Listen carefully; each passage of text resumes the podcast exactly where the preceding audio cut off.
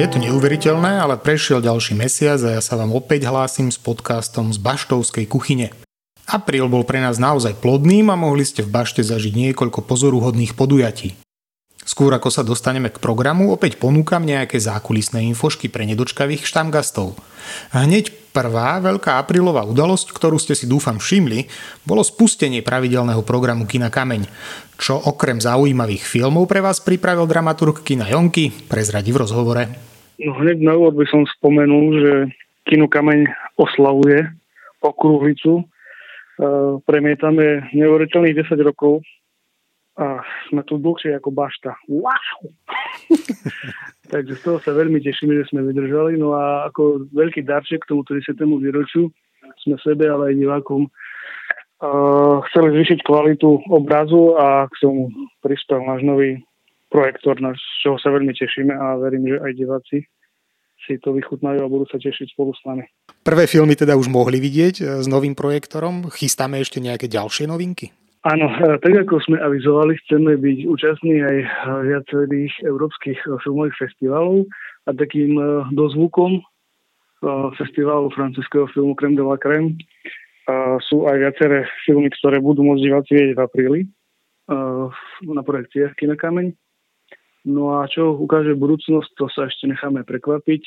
Snáď e, sa nám podarí do leta spojazniť e, kinosálu a divadelnú sálu, kde už e, budeme mať aj príjemnejšiu atmosféru a sedenie, tak ako sa na tak kvalitné klubové kino patrí. No. Aby toho nebolo z úvodu málo, mám pre vás ďalšiu zaujímavú zákulisnú informáciu. Už nedávno šéfik spomínal, že zmeny sa chystajú aj v kaviarni. To aké prezradí Lenka, ktorá je zodpovedná za fungovanie Baštovskej kaviarne. Momentálne pracujeme na novej facebookovej stránke kaviarne, takže kaviareň bude mať možnosť e, samostatne sa prezentovať, oslovovať e, ďalších klientov a zákazníkov a taktiež prezentovať e, ponuku, ktorú budeme mať aktuálne. Ďalej budeme rozširovať, alebo už vlastne rozširujeme napojový lístok. E, pre niektorých e, je to možno e, neuveriteľná novinka, ale zaraďujeme kvalitný tvrdý alkohol. Urobíme radosť milovníkom bašťackého piva, pretože už čakáme, kedy sa dofermentuje, naplňa sa sudy a kamión to privezie do Bardiova. Taktiež celý tím spoza baru ide na degustáciu vín, ktorú organizuje uh, Kubo Select a uh, budeme mať možnosť vybrať ďalšie vínka na letný festival remeselných vín. Toľko na úvod z najtajnejších kuchynských šuflíkov.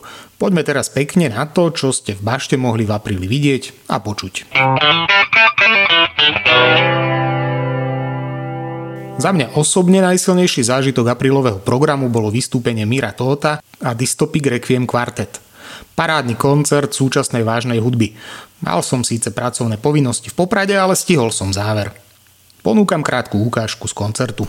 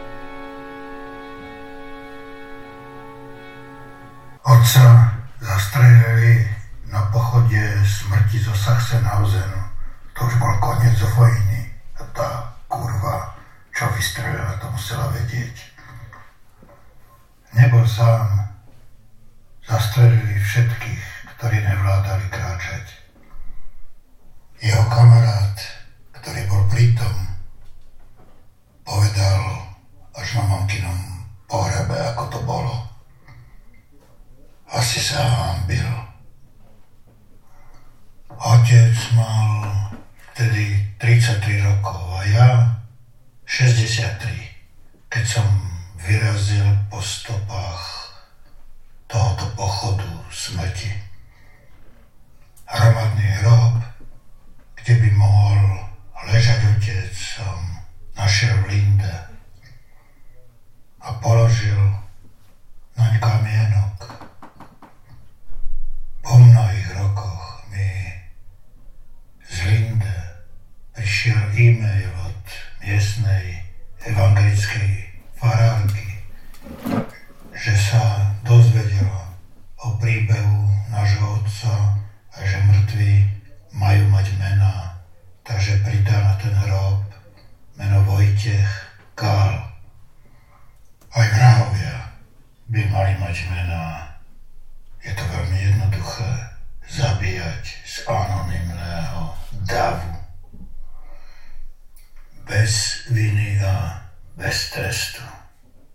Po koncerte sa šéfik s Mírom porozprával o projekte, živote a všeličom inom. Vypočujte si, čo sa dozvedel. E, my, my čo ešte 5 večerov. Ti dáme nejaké... Tomu budú zodpovedať odpovede. Nie, no super to bol koncert. Ďakujem veľmi pekne. Ďakujem za určite v úvode. A na začiatku ste mali slovenskú premiéru, čo si spomenul. Áno, nie, nie, Ukra- pre Ukrajinu. Pre Ukrajinu. E, a bolo to urobené vlastne tesne po 3 dní po vojne, 3 dní po po vojne. vypuknutí, vojny Ja- 26. Ja nepredpokladám, že to bola nejaká plánovaná vec. Skôr to bolo nejaký... Jak, jak, jaký bol poput? No poput asi bol jasný, akože v tom prípade, že prečo, ale O, ja myslím, že aj tak som dosť ukecaný na tých začiatkoch, ale dneska som už vlastne ne- nevedel čo mám rozprávať. Lebo väčšinou, a keď to iba tak poviem dozadu, že Black Angel Song mal vždy nejaké slova, nejaké vysvetlenia, celú tú genézu a ešte možno som urobil nejaký taký vstup do nejaký taký rozbor, nejaká taká pomoc tomu, kto bude poslúchať, že čo poslúcha v dvoch častiach, koľko to má častí a tak ďalej, že trochu možno pomôcť tým ľuďom, čo sú vlastne príklad budú vystavení tomuto, nemusí to byť jednoduché. A, ale po 24. Uh, druhý to vlastne neviem, čo, čo vám to budem vlastne rozprávať, lebo či to má vlastne aj zmysel tá hudba. A nejaké chvíli som spovedal, že to už je zbytočné. Alebo, vlastne čo robiť, alebo vlastne aj, aj, aj, to, čo vlastne vykonávam ja v tejto chvíli už vlastne nikomu ni- ni- nejako nepomôže. A to, a to je to vlastne, že 3 dní, 3 dní po vypuknutí vojny som mal muzikantov z okolností v štúdiu a vôbec som nemal hotovú hudbu do filmu, vôbec. Akoby tú časť, lebo vôbec som, sa mi vôbec nedalo písať, sústrediť, noci som nespal, rozmýšľal, volal som uh, volal som matka mojich detí a povedal som im, že, že ty si zober izraelský pás rýchlo a zober malého do Izraela. A ty ďalšie mi povedz plán B, že kam sa odsťahuješ, keď to vypukne, ako by u nás, aby som sa vedel zariadiť, ako vážne naozaj, tak sme si telefonovali. A, a potom, potom som si uvedomil, že, že, že, že vlastne je- jediná vec, jak sa vysporiadať s tým, ja nemôžem chytiť baritón saxofón, na ktorý hrám, postaviť sa pre tank, lebo to je jediná vec. Tak je vlastne, akoby, že napísali sme tú skladbu pre Ukrajinu a nahrali sme ju a zahrali sme ju v punkte a v klube punktu sme na štvrtý deň zorganizovali zbierku a začali sme sa nejako s tým vysporiadavať. A, a toto je vlastne, a, tak nejakým spôsobom je to vždy dokument doby. A, ja už to budem, písať pozitívnejšie skladby. to je dôvod. A ty myslíš, že vôbec by si vedel napísať pozitívne? Ale drť 2 prichádza. Áno, á, A mám. Mimoriadne sa budeš smiať, podľa mňa. to. Mimoriadne veselé. Mimo, ale... O, tak, zdáme. No, No, Fedora predpokladám, že poznáš už dlho. Áno, hej. A ten celý projekt vlastne, Je to, on tak tiež dozrel do nejakého doby, že, že, že, že vtedy je ten... no, Fedor hovorí, že je absolútne hluchý, ale uh, je mimoriadne...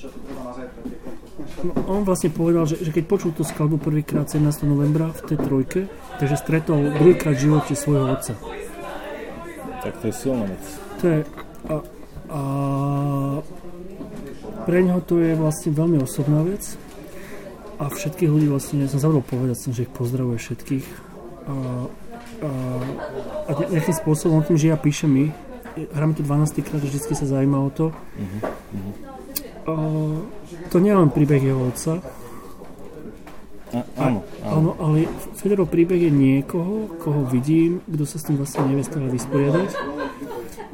A ja mám pocit, že, je nejaký, že, že ňom žije stále ten chlapec, ktorý sa nevie toho otca pýtať tie otázky. A to je, to je niečo, o, ja som si hovoril, že to je niečo neuveriteľné a desivé. No ale o, Fedor mi sám povedal, že pre ňo sa skončil holokaust, je koniec. Že už, o tom, že už nechce o tom ako ďalej rozprávať. To už nemá zmysel historicky vlastne tieto chvíli rozprávať. Mm-hmm. To treba posunúť úplne inde, že mm-hmm. Tiež sám sa ako vysporiadáva, nejak dozrieva, ak by si to nazval, alebo mm-hmm. to je človek, ktorý má 78 rokov. No. A myslíš, že pre nás akože, že príde vôbec nejaký taký časový bod, kedy že bude mať človek pocit, že, že, že Slovensko, Slováci sa s tým vôbec nejako vysporiadali, lebo neviem, že či vôbec nejaké také O, to, niekedy niečo také príde, vieš, že... o, vieš čo, vieš čo poviem, poviem ti po- poviem tam nejakú tú nádej, že mnohých ľuďoch to prišlo a môžu o tom otvorene rozprávať a niečo s tým robia. Ale to, že, že, že bude sa v knihách písať o, o, o, o nacizme, o tom, že sme proste prehrali tú vojnu, že, proste, proste, proste, sa to celé začne prepisovať nejakým spôsobom, alebo tak ďalej, ja, ja myslím, že na tom sa nepracuje. To znamená, že tam, tam, že- ide, tam ide, vieš, ešte tá odpoveď je v tom, že pokiaľ sa to začne vyučovať na školách, lebo my už vlastne, my to už máme nejako zakorenené my už, my už rozumieme tej danej situácii, ale pokiaľ sa to nezačne vyučovať na školách, ak, ak, tak akým spôsobom to vlastne bolo realizované, alebo o čo tu ide, alebo kto je v parlamente, mm. a pre, prečo práve vznikla táto skladba, alebo jednoducho my máme neonacistov, fašistov, ľudí, ktorí by nám bez problémov streli do, gulku do hlavy, keď to vypukne nejaká vojna, čo vlastne už je teraz aj téma, tak Áno. trochu, že čo budeme robiť s tými ľuďmi, že, že vlastne, ak by sme tu ostali, že voči komu bojujeme. A, že natoľko to je ako vážne. Lenže to, ja myslím, že to, toto, že toto je stratená vec a niekto nič nevypukne, pretože to bude sakramenský prúser. A my sa začneme učiť na škole, tak to má, že akože nádej, podľa mňa, poviem to akoby, to je možno pesimistické, že nádejne, bolo by v tom, že od tých 10-15 rokov, ako tých, tých ľuďov, ako čo majú teraz 8 alebo 12. A to vôbec nie je podchytené a vôbec to, to nikto s tým nič nerobí, sa mi zdá nejak zásadne. Mm, Sa samozrejme akoby vodca je pán učiteľ zo školy. To som sa chcel spýtať, že, No. to, že v čom vidíš ten... Áno, že, že, ne- že nebudú vodcovia a učiteľia, že sa to ne, ten systém nedovolí, akoby to sito a že proste aj tí rodičia ho vyvedú na týchto, ako na vidlách, von z tej školy. Tam to niekde začína, tam si on urobil niekde tú základňu, tam má niekde, a doteraz to má pomerne silný fanklub, lebo aj stále akoby tie prieskumy sociologické hovoria ľudia pod 18, to číslo, ktoré volí, ako 18 Mazurika vysoké. To, to je vlastne ten kľúč. Takže o, na jednej strane poviem, že, že, že, že, hrozne veľa ľudí je tu na, ktorí vlastne sú proti tomu, postaria sa tomu a zabránia tomu. Ale v nejakej, nejakej miere, keď sa tá hranica porušia a nás napadne, tak už tak, tak má, to má prúsery. No. Keď sa tie... Áno, že potrebujeme tých 10 rokov na to, čo Ty zabraní. No. Mhm, mhm. Uh, A dobre, situácia horšia ako v Čechách. No pohľadu stále, možno skeptickejšie. lebo ty si v Čechách vlastne Som Prahe, áno, som Prahe. Som z Prahy a, a je to taký fascinujúci pohľad, ako hlavne teraz ešte a proste prichádzam z Hornej Mariko, kde sme sedím v krčme, kde chodím pravidelne, ako, akože to je môj druhý hometown. Tí ľudia, čo tam počúvajú a čomu veria a to sú vlastne, to sú maliari, robotníci, ktorí si zapnú Mazureka a to je ako, to je ako agitka a to s mobilom hlasy dávajú a mm, mm. Je, to, je, to, je to tvrdé, ale je to, je to obraz toho, čo vlastne posledných 30 rokov, čo tém, tém, ktoré sa vlastne neotvorili. Mm. A, a nezastavili sa v roku 2007, 2089, keď chodili s faklami a tiež mali base okamžite. Má, ja to môžem teraz to uzavriem možno tým, že zajtra hráte v Mikuláši. Áno, v diere. V diere. Dobre, Black Angel Songs, piesne Černých anielov do diery idú. Áno. A musíme si dať signalizačné vesty. Jaká, jaká je budúcnosť? Budúcnosť... Anielov teraz, teraz okrem Mikuláša, že máte nejaké... Bude, ako zavolali nás festival Sharp, otvoriť ho pre delegátov, čo je asi zaujímavá situácia. Koľko delegátov ostane na bare piť whisky a koľko to bude reálne potom počúvať. Áno. A ďalšia vec, uh, pokrač, uh, zavolali nás na, fe- na, na celkom zaujímavý festival do Maďarska, do Budapešti v januári. Uh-huh čo ešte v tejto situácii je ešte, ešte viac akoby zaujímavejšie, keďže to je v podstate uh, z veľkej časti nejaká taká tá, žido, tá hamba, čo máme k Židom uh-huh. na Slovensku, čo si myslíme, ale nielen Židom, aj Rómom, uh-huh. aj proste ľuďom, čo inak, inak rozmýšľali a tak ďalej, tak ďalej. A, a začneme robiť na novom projekte. Uh-huh. S, nahrávať. S, s dystopiou. S dystopiou kvarty. Uh-huh. Jasne, jasne, určite. Uh-huh. Myslím, že sa mi alebo oni, že vytvorili unikátne teleso československé. Čo som, a na, to je iba zhoda okolností, ale na tom šarpe nemôže Andrej hrať, bude hrať Oksana z Ukrajiny. Prvý víkend v mesiaci bol naozaj nabitý. Po vážnej hudbe baštu navštívilo aj tradičné pánkové publikum, ktoré si mohlo vychutnať trojkoncert Baraka Face Chunta z Polska a slovenských Drax a Mil Vlkoch. 12. dielom pokračoval aj náš YouTube formát Monumenty, v ktorom sme predstavili pedagóga Petra Bubáka. Podľa mnohých legendu gymnázia Leonarda Štokla. Takto odpovedal na otázku, či je Bardejov kultúrne mesto. Jaká milá otázka, či je to kultúrne mesto. Tak aj áno.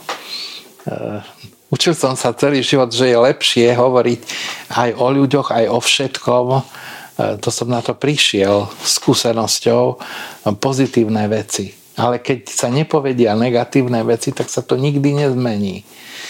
No tak e, Bardejov je určite svojimi pamiatkami, určite patrí medzi e, najbohatšie mesta na Slovensku alebo aj, aj, aj v európskom meritku E, sú, to, sú tu úžasné pamiatky, to patrí to ku kultúre. Ale uh, viac menej uh, potomkovia Belu Kellera, ktorí každý rok chodievali na niektorý z koncertov alebo aj na viacej, keď prišli, tak vždy prvé, čo sa pýtali, sa ma opýtal, keď prišli a už tie zrúcaniny vedľa kostola svätého Egídia, čo je teda hlavná pamiatka, aj e, väčšia hrdosť mesta, e, už sú odstránené. Bol to plnohodnotný kultúrny, kultúrny stánok. No a čo je z neho v dnešnej dobe? Jedna ohyzda, ktorá stojí vedľa dominanty mesta. Stretol som sa s tým, že mnohí sa stiažujú, že v bašte sú samé diskusie a už to ľudí prestáva baviť.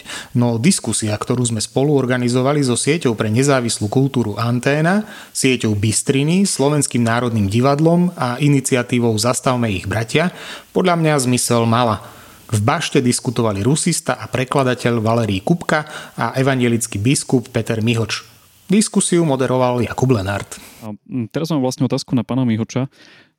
Vidíme teda to, čo sa na Ukrajine deje teraz, vidíme ten eh, zástup ľudí, ktorí utekajú pred vojnou a napriek tomu, že tí ľudia trpia, hľadajú pomoc a tak ďalej, tak eh, častokrát v svojom okolí vidíme také názory, počujeme také názory, že, že prečo vlastne utekajú, nemôžu ostať doma, veď nám len vezmu prácu, budú tu zaberať miesto. Prečo, prečo sa s takýmito názormi stretávame? Možno aj v takto deklaratívne kresťanskej krajine, ako je Slovensko? Či by som úplne spájal. tento typ názorov s kresťanstvom ako na samotnom Slovensku, lebo je to potom veľmi také generalizujúce a zo všeobecňujúce. Ja nie som odborník na ruské dejiny ani na ukrajinské, určite, že nie. V tomto duchu akože nechcem sa k tejto téme nejako vyjadrovať, ale v súvislosti možno aj s tým, čo bolo povedané, tak v podstate ja vnímam celý tento konflikt a prepojím to vlastne s touto otázkou, že prečo aj v dnešnej našej spoločnosti máme ľudí, ktorí sú v podstate myšlienkovo vyhranení ako keby tu aj tu. A na jednej strane možno skôr tak poviem rusofilne ako orientovaní a niektorí možno skôr tak ako poviem, že proukrajinsky alebo demokraticky akože zmyšľajúci lebo ja osobne si myslím, že jasne dejine Ukrajina bola poznačená najmä aj 20. storočím. Tu treba povedať vlastne aj to, čo urobil Stalin na Ukrajine a vôbec po druhej svetovej vojne vlastne, čo sa, čo sa dialo, samotné vyhľadovanie Ukrajiny a tak ďalej. Čiže to boli aj veľmi ťažké negatívne skúsenosti, ktoré vlastne Ukrajinci mali aj s uh, ruským národom, ale to si nedovolím nejako tak teraz vysvetliť, vysvetľovať nejako do, do hĺbky. Potom samotný rozpad Sovietskeho zväzu. No a tu vlastne dochádza k tomu, že ako keby vzniká určitá pomyselná hranica, ani nie tak, poviem, dejinná, ale ja to aspoň tak vnímam, že hodnotová a hranica určitého smerovania myslenia a určitých hodnot spoločnosti a vôbec aj zriadenia a, a štátneho fungovania, či už Ruska alebo samotnej Ukrajiny, ktorá skôr mala alebo má tú tendenciu sa uberať možno tak prozápadne, alebo demokraticky zmýšľajúc, kde v podstate ten imperialistický spôsob spravovania krajiny a moci, a, a, ktorý možno momentálne aj dnes vidíme a vnímame aj v rámci Ruska, tak v podstate ja to vnímam, že im je už dnes je tak trošku hodnotovo vzdialenejší. A myslím si, že toto nie je len vec, lebo e, spôsob myslenia a vôbec spôsob, čo je správne, alebo aký typ správania krajiny je dobrý, tak e, to sa nedá oddeliť proste hranicou vo Vyšnom Nemecku. Podstate tá hranica je kde si v, ľudsko, v ľudskej mysli, v ľudských hodnotách a vôbec v tom, ako my vnímame štát, ako vnímame spoločnosť, ako vnímame svoje vlastné miesto v tej spoločnosti, ale najmä ako vnímame svoju vlastnú zodpovednosť za svoj vlastný život. Apríl priniesol aj tradičné formáty ako 34. kvíz v bašte a dopoludnia a popoludnia pre najnajkov. Pokúsili sme sa aj sprostredkovať zážitky z ciest po Brazílii z Denka Somorovského všetkým cestuchtivým návštevníkom cestovateľského večera. Áno, takže po dlhej dobe sme znovu zaviedli túto tradíciu cestovateľských večerov v Bašte a cítili sme asi takú potrebu, že možno po tej korone a konečne sa všetko otvára, že možno by bolo fajn inšpirovať tých ľudí, že čo sa dá pocestovať a, a ukázať nejaké pekné miesta. A teraz sme mali teda prvý v apríli a bol Zdenko Somorovský z Košic o, porozprávať o svojej knihe o Brazílii. Tešili sme sa hojnej účasti, bolo to celkom záujem a takisto by sme chceli postupne um, robiť nejaké 3-4 možno do roka, že nabrať zase nejakú pravidelnosť tými cestovateľskými večerami a uvidíme, či to bude mať zase väčšiu a väčšiu úspešnosť. A už je nejaká predstava o tom, že kto by mohol byť ďalší v poradí? A postupne chceme oslovať, máme niekoho v zozname, tak uvidíme, že čo nám vyjde. Do Bašty sa nám opäť podarilo pozvať Filipa Tellera, ktorý pre nás v online priestore pripravil monodrámu Cigánsky boxer. Do Bašty zavítal so svojím stand-upom Reprodukce. Tak povedz nám niečo o tom, e, s čím si k nám prišiel. Uh, tak letos, tedy poprvé naživo, jak si říkala, jsem přišel se svým autorským stand-upem, který se jmenuje Reprodukce a má takový podtitul uh, Rozhodnutí, které nelze vzít zpět.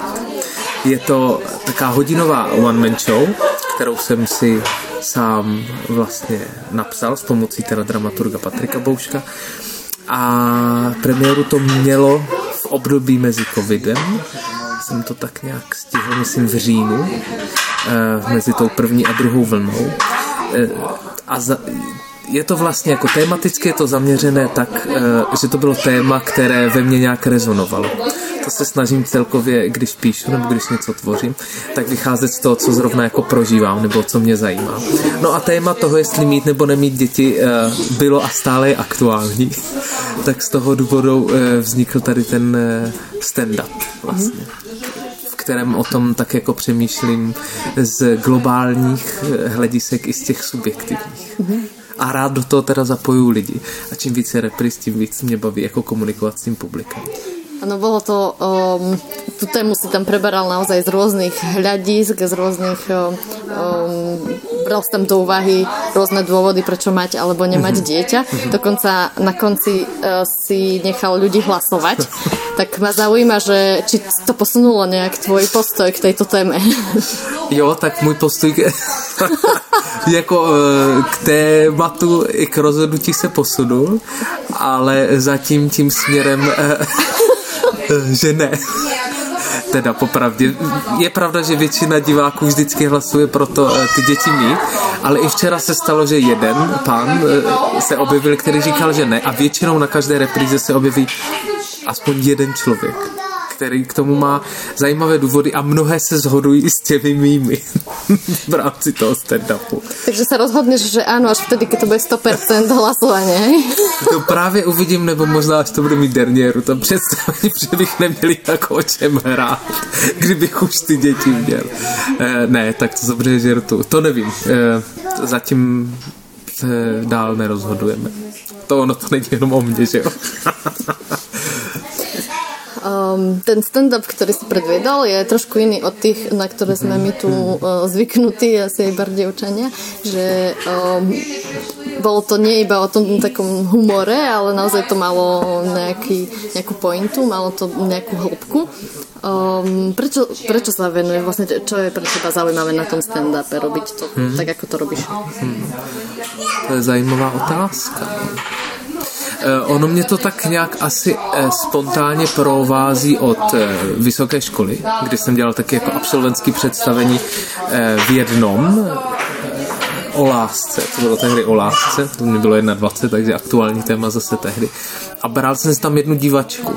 A mám pocit, že to byl takový první můj jako kontakt s nějakým mm, praktickým stand-upem, že jsem já byl součástí toho.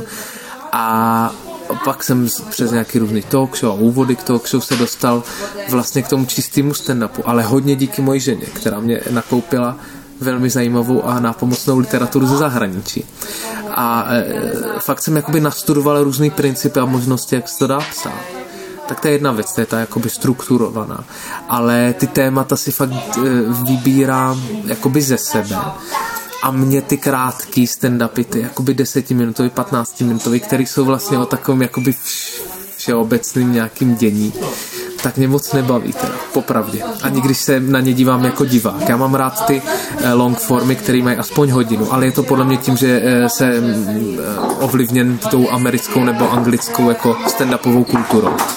Uh, takže a právě vždycky jsem rád, když to není jenom humor, ale je tam ještě něco jako trošku pod. Uh-huh. To je takový můj, jako, to mám také vždycky cíl, že to nesmí být, že to nesmí být jenom jako po povrchu moře. Uh-huh. Um, my sme ťa videli vlastne prvýkrát ako mm, takisto to bola monodráma, teraz zase si stal sám na javisku. Viem o tom, že hra, máš predstavenie, kde si s Pavlom Serišom, ktorého tu tiež poznáme. Áno. Tak hráš sám radšej, alebo si v pohode aj s tým parťákom na javisku? Jsem v pohodě i s tím parťákem. Jsem, uh, tak ono to, uh, každý má s, uh, vlastně svoje výhody teď přemýšlím, jestli nevýhody. No taky nevýhody vlastně. No. Jako když člověku, když se člověk necítí a má tam mít sám, tak je to samozřejmě někdy náročnější, nebo když tam může mít toho druhého, který to třeba nakopne. Ale uh, mě baví oboje. Jakoby kdybych dělal úplně čistě jenom pořád sám, tak mě to taky za chvilku myslím omrzí. Že je dobrý mít ještě ten inspirativní prvek. Teď nově mám sice jakoby svoje taky jako solovou věc, ale je tam se mnou hudebník na jevišti. A to je teda taky skvělý. Však ale v tom stand-upe sa neustále komunikuješ s divákom, ano. takže aj tak nejsi sám. Ano, v podstatě nejsem sám. Ale jinak jsme jakoby sami vlastně všichni. Filipa sme tu mali aj druhý deň. Aká akcia prebiehala teda po tom stand-upe? Tak po stand-upe sme si v nedeľu tu dali také stretnutie Ukrajincov, ukrajinských rodičov s deťmi, ktorý, cieľom tohto stretnutia bolo jednak im ukázať baštu alebo ich privítať v bašte, aby vedeli, že toto je bod alebo priestor, kde môžu kedykoľvek prísť a že tu môžu navštevovať herničky. Aj to malo takú štruktúru herničiek v podstate a, a takým oživením tohto podujatia bol Filip. A prečo teda Filip sa rozhodol oživiť toto naše podujatie? Lebo asi už si nevystupoval so stand-upom pre deti? Ne, i když tematicky mi to docela stále sedělo. Ale ne, to byl takový... Promiňte, teď mě rozesmal ten chlapec s tou dřevěnou kačenkou, ale uh, uh, byl to uh, nápad od Veroniky, protože uh, se mi psal, že jezdíme jako zdravotní klauni uh, z české organizace na hranice právě tu slovensko-ukrajinské um, klaunovat pro děti, nebo vlastně pro rodin, které přechází ty hranice. Eh, no a tak Veronika to věděla, tak se tak spontánně zeptala, jestli by nestálo za to eh, v tu neděli tady jakoby navštívit jako clown eh, tu komunitu. A tím, že jsem byl tady, tak jsem řekl, proč ne. Samozřejmě to mám schválené i od našeho vedení, protože my máme v Česku zdravotního klauna, vy na Slovensku červený nos ale oni jsou kapacitně to teďka trošku jakoby vytížení a mě to povolili a já jsem mohl, takže jsem se to tak zhostil tady na hodinku. No. A čo je náročnejšie, byť zdravotný klaun alebo uh, vystupovať s vystúpením pred divákmi? Jo, tak to vlastně ani nevím, jestli se dá říct, že by bylo ně, je, ani, jako jedno z toho vůbec náročný. E, mě to všechno tak baví, že samozřejmě, že to člověka někdy jako stojí nějakou energii nebo tak, ale e, mě to furt strašně jako přináší radost, než abych přemýšlel nad tím, jestli je to e, vyčerpávající, ale obojí má svoje a vlastně já osobně bych bez toho třeba klauna nemohl dělat stand-up komika a bez stand-up komika bych zase třeba tolikrát nedělal zdravotního klauna. Že jedno je dobré někdy stát na jevišti a užívat si a druhé, ten clown, ten stand-up komik je vlastně taky racionální, že jako takový prostě eh, má tu strukturu a komunikuje a je trošku jakoby dejme tomu z nějaké pozice autority říká ty svoje názory, zatímco clown je úplně jako čistě pudový iracionální jedinec, který prostě jede čistě na intuici. Takže mě ta kombinace strašně baví, že jeden večer můžu být racionální a druhý den můžu být úplný blázen. Takže za mě krása. A čo ťa priviedlo k tomu stať sa aj zdravotným klaunom? Eh, no zase vlastně ta univerzita, protože jsem končil a věděl jsem, že eh, spolužáci, kteří končili ročník přede mnou, někteří z nich dělali zdravotního klauna a říkali mě, hele, zrovna se vypisuje konkurs, nechceš jít? A jsem vlastně nevěděl, co bych eh, dál dělal v životě v 21. Kromě toho, že jsem se hlásil ještě na další vysokou školu, z které jsem pak úspěšně odešel. Ale šel jsem na konkurs, který teda trval rok, v podstatě to byl takový tříkolový a vyšel, no, takže e, pro mé, k mému štěstí jsem se stal zdravotním klaunem. A vrátim sa ešte k tej akcii, Veronika. Prečo sa nielen ty teda, ale aj Bašta rozhodla zorganizovať takúto udalosť? Um, tak určite preto, že um, je tu nejaký vyšší počet tých Ukrajincov v Bardejove, je ich tu okolo 400 momentálne, pokiaľ mám číslo správne, alebo neviem, či mám aktuálne číslo teda.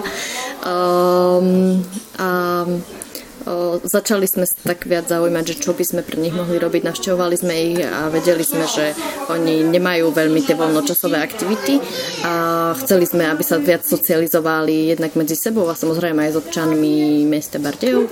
A Bašta je vlastne komunitným centrom aj kultúrnym, tak je to úplne taký najlogickejší krok.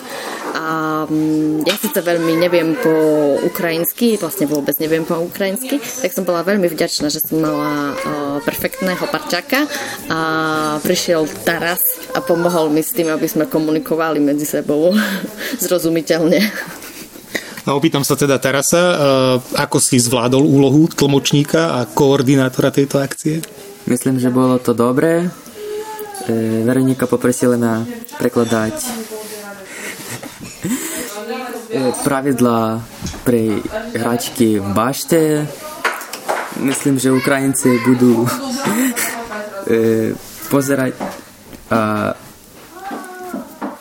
robiť to, čo tam pravidla.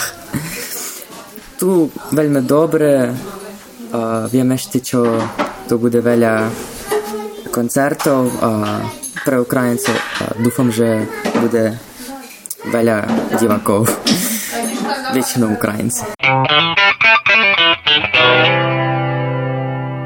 Mesiac sme ukončili diskusiou s názvom Obec stavia o dostupnom bývaní. Projekt Obec stavia putuje po celom Slovensku, už bol vo viacerých miestach a vďaka nášmu kolegovi a známemu Rastovi Udžanovi tak prišiel aj do Bardeva. No a jeho úlohou je predstaviť problematiku dostupnosti sociálneho bývania, ktoré mesto Viedeň už nejakým spôsobom rieši 100 rokov.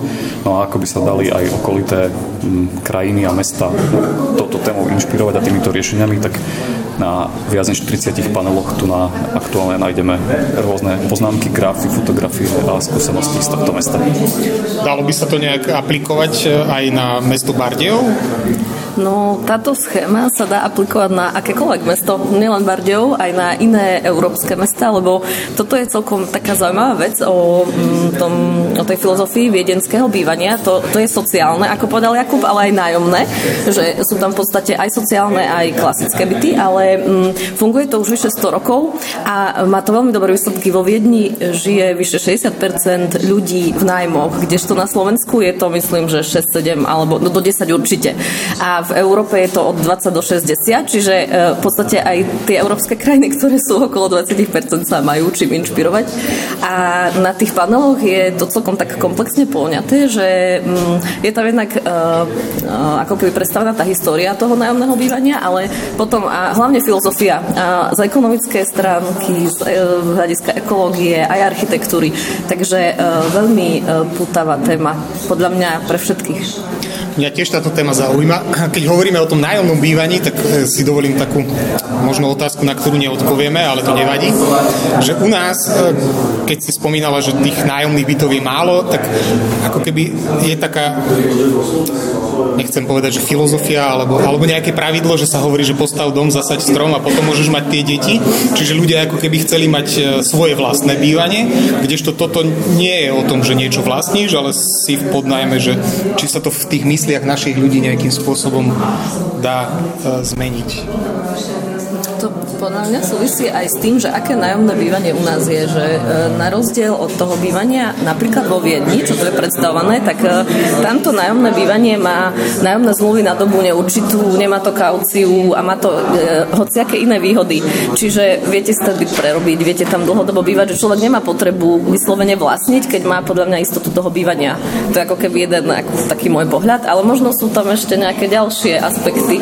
Možno naši hostia by k tomu mohli niečo povedať. Keď hovoríme o hostoch, Jakub na diskusiu pozval teda po výstave bola diskusia, na ktorú pozval Jakub hosti, tak e, môže nám ich predstaviť a že prečo práve týchto hostí. Našimi hostiami sú mladí, krásni architekti, e, ktorí sa volajú Ondrej Jurčo a Tomáš Boroš, ktorí sú z košického ateliéru Doxa a sú mladí, energetickí a preto som ich zavolal. Viete vy nejakým spôsobom sa zapojiť do tejto debaty, že či toto, čo som načrtol... Či vzťah Slovákov k vlastní vlastníctvu, vlastníctvu bytu, no? A, no, akože do istej miery to asi veľmi o tom, čo toto kolegyňa pred mnou vravela, že taká bývanie pre Slovákov do veľkej miery taký, taká istota, že aj keď sa hoci čo stane, tak mám sa kde vrátiť, mám strechu nad hlavou. A kým v, asi v zahraničí k tomuto vedia pristupovať nejak slobodnejšie a tie istoty a pocity istoty hľadajú možno aj niekde inde. Toto je asi do veľkej miery to. Uh, akože súvisí to s veľa vecami. Jeden z nich je aj z môjho pohľadu veľmi uh, dostupné hypotéky, ktoré boli výhodnejšie ako isto nájmu posledné roky. Čo sa už ale mení, čiže a z tohto pohľadu asi do budúcna môžeme čakať aj to, že to nájomné bývanie bude viac a viac vyhľadávanejšie pre Slovákov. No ja môžem doplniť, že ešte tam vidím jednu tému v tomto celom a to je to, že uh, to je dôchodok a pre mnoho, mnoho Slovákov je to vlastne vlastníctvo bytu uh, nejaká istota v dôchodku. Uh, myslím si, že keby sme žili v krajine, kde uh, ten sociálny systém je tak nastavený, že v dôchodku sa dá žiť dôstojný život, tak by možno, že aj zrastol zájmo na, na, najmy, lebo človek, keď vlastní ten byt, tak sa zdá s ním narobiť potom aj, aj v dôchodku.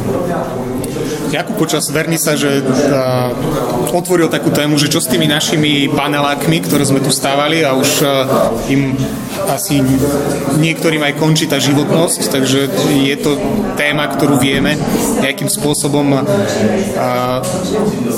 predikovať, že čo s tými našimi teda panelákmi bude, alebo... No, ako ja si neodvážim asi predikovať a tu o mnoho kompetentnejší ľudia ako ja sa o tom hádajú, že, že, že vlastne aká bude budúcnosť toho celého. Uh, počul som úplne katastrofálne príbehy, uh, uh, čo by sa mohlo stať. Počul som aj také, že, že, to, je, že to bude plne v poriadku.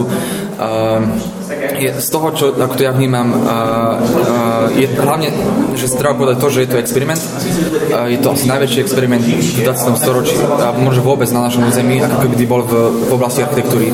A to v podstate, my sme stále uprostred toho experimentu a asi sa ešte uvidí, že ako to nakoniec dopadne, ale v niečom to je vlastne veľmi zaujímavé, že práve žijeme v krajine, kde sa tento experiment odohráva. A nakoniec by som teda, možno tak ako sme začali, že téma sociálne bývanie, má to zmysel v našej krajine? No, ako myslím si, že tá potreba je obrovská. Čiže podľa mňa akože ten, ten, ten dopyt tu je a, a tá téma by proste mala byť aktuálna a myslím si, že už sa stáva to nejakou aj politickou témou, čiže to asi dobre a určite áno, čiže tá, tá téma by tu mala byť. Aj taká tá sociálna rôznorodosť uh, patrí do mesta. Čím viac ľudí z rôznych sociálnych vrstiev žije v meste, tak tým je to, ten život kvalitnejší, to už sa dokázalo viackrát. Čiže je to veľká téma a vytesňovanie týchto uh, sociálne slabších ľudí na periférie miest nie je budúcnosť, to už sa vie, čiže sa to musí riešiť. Záver mesiaca patril baštovským narodeninám. Najskôr v posledný piatok ste si mohli užiť koncert Vision in Clouds a v sobotu v projekte Domáca kapela zahral k narodeninám bašte DJ Beck. No tak pustíme si niečo z tvorby. Hovorím, že budem sa tváriť, že mixujem, hej, lebo to budem púšťať a komentovať jednotlivé skladby. Mám ich pripravených 6. No tak tá prvá sa volá Prosecco, ako ten talianský šumivý vínový nápoj a to asi preto, že je to taká zmes uh, tanečného štýlu s prvkami Italo Dance. Takže táto skladba vyšla, ako som spomínal v rozhovore, vo vydavateľstve v Dancewood Records. No a je taká tanečná, jednoduchá, taká priama so semplovaným vokálom, tak, tak, tak čujme teda. Baby, baby, just love you.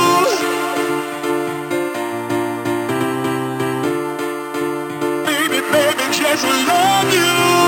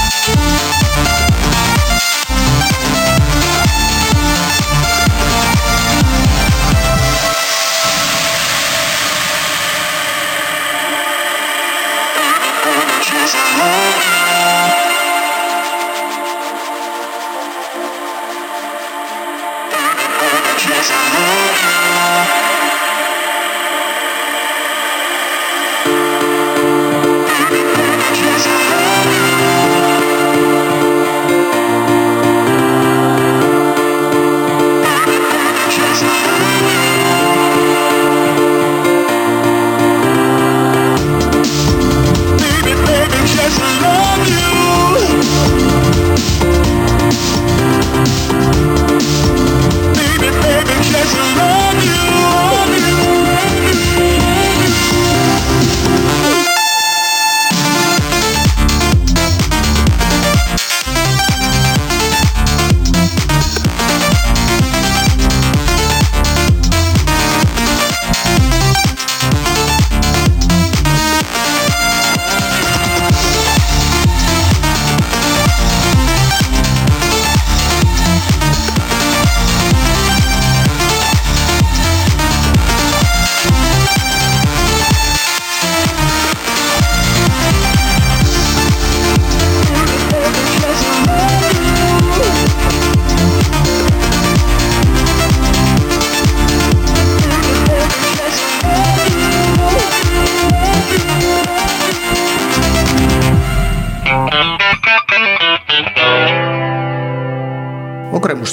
Udalostí pokračujeme v pravidelných piatkových herničkách pre deti. To je už z 5. pokračovania podcastu z Baštovskej kuchyne naozaj všetko.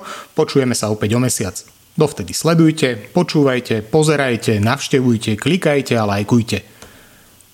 Aktivity Kultúrno-komunitného centra Bašta aj tento rok z verejných zdrojov podporil Fond na podporu umenia a za podporu ďakujeme aj nadácii Orange a jej programu Aktívna komunita s nadáciou Orange. Do počutia.